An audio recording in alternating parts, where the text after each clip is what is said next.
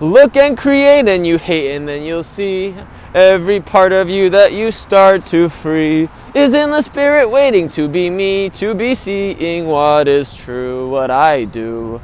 I listen to the birds, they speak what is true. I listen to the words, they lie to you. They say that you feel this way, but they are only messengers like you were on a boat